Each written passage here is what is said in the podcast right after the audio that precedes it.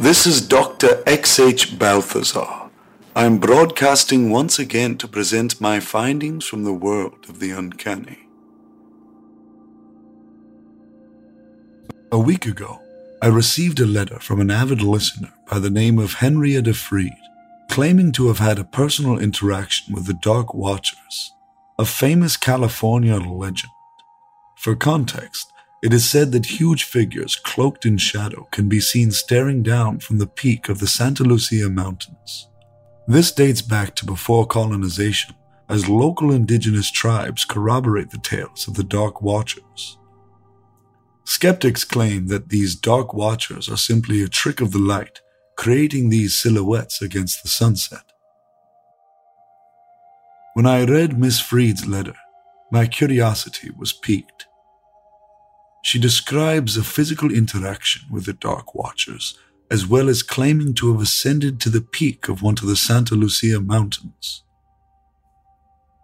Given these intriguing details, I decided to venture to Monterey County, California, in hopes of seeing these beings firsthand. I will now play for you the tapes of what unfolded between Miss Freed and myself while searching for the Dark Watchers.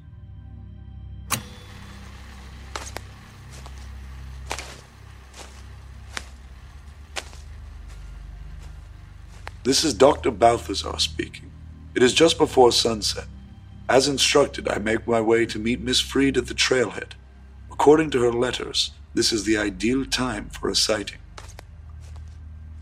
Through my research on the phenomenon, I have found that indigenous tribes too reported sightings of the Dark Watchers at this same time of day. This seems to be the place, though I do not see her here. Miss Freed? Miss Freed, is that you? Henrietta Freed, I assume? Yes, sir. It is a pleasure to meet you. Oh, the pleasure is all mine. It's just so nice to have a visitor.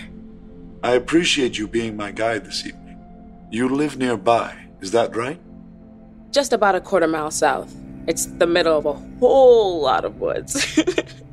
and your family? Have they experienced these sightings as well? Oh, no, I live alone. Let's get going, yeah? It's a bit of a hike.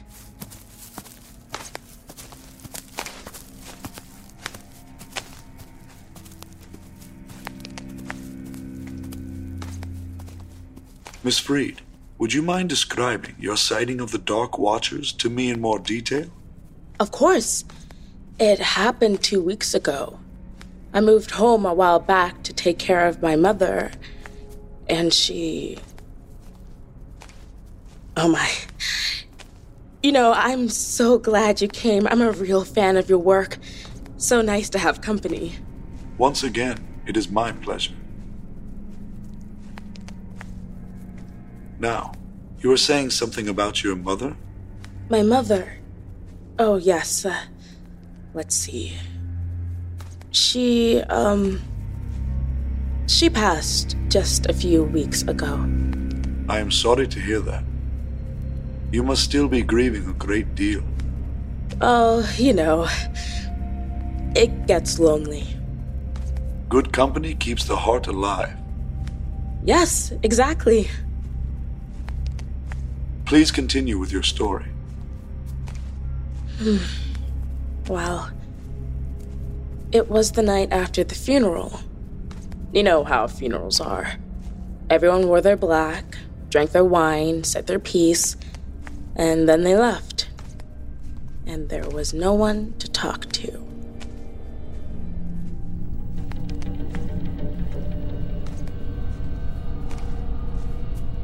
Miss Freed, are you all right? Oh, I'm absolutely wonderful. Really. It's just me now. It's so quiet. Sometimes I can hear my heartbeat.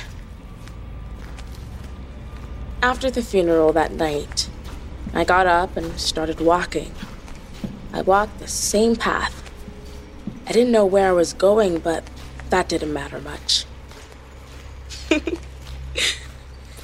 yeah, I was walking right up here till I came to this clearing and I looked down over the edge of the mountain.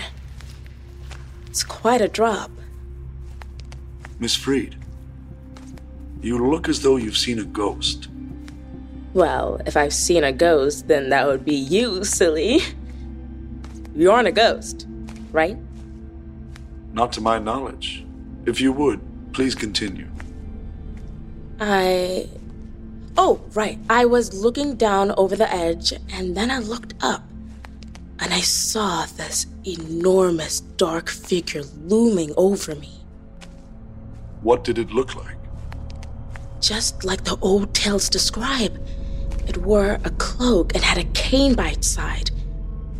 I used to think they were made up to scare tourists, but I was wrong about that. Did it speak or move? Yes. It lowered its hand and opened its palm to me. It was real nice. See, instead of making me walk back down, it carried me to the bottom of the mountain. What do you mean, carried? the hand held me down from the cliff. I woke up at the bottom of the mountain the next morning. I'm still pretty scuffed up from it, see? Let me pause the tape here.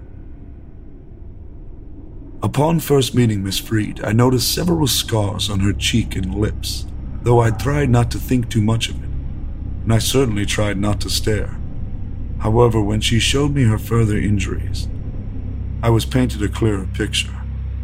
The scars were far more gruesome on her arms, chest, and legs, like snakes writhing from beneath her skin. Black and purple bruising lined her limbs. I knew instantly that something horrific had happened.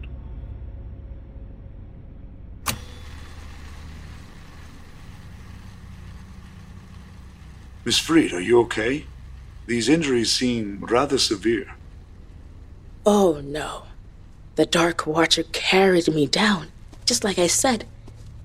Here's the thing the Dark Watcher told me that next time I have to climb higher on the mountain. The further I walk, the better. How often have you seen the Dark Watchers since your mother's passing? Once a week or so.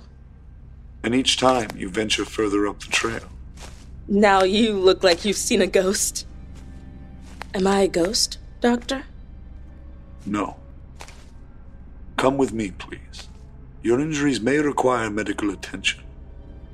But they are waiting for me.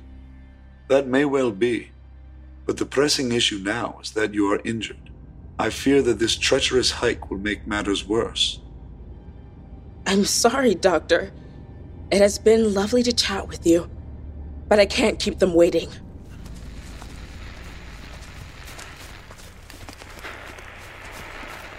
Stop! Miss Freed!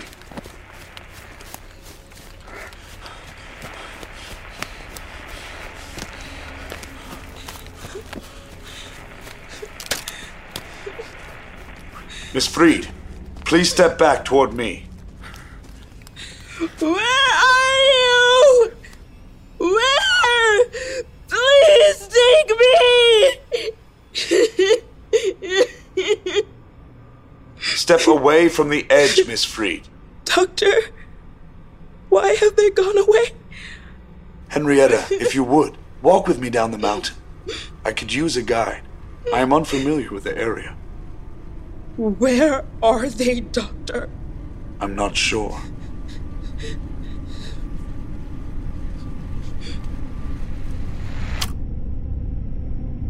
It took nearly an hour to convince the distraught Henrietta Freed to return with me down the mountain. Upon our return, I informed the authorities of Henrietta's injuries, and she was admitted to the nearest hospital. Normally, given the personal nature of my investigation, I would hesitate to broadcast this interview. This recording, however, I play for you at the request of Miss Freed. She wrote in again, wondering when her story would be shared with the world. That is all for this broadcast. Until next time, goodbye and good night.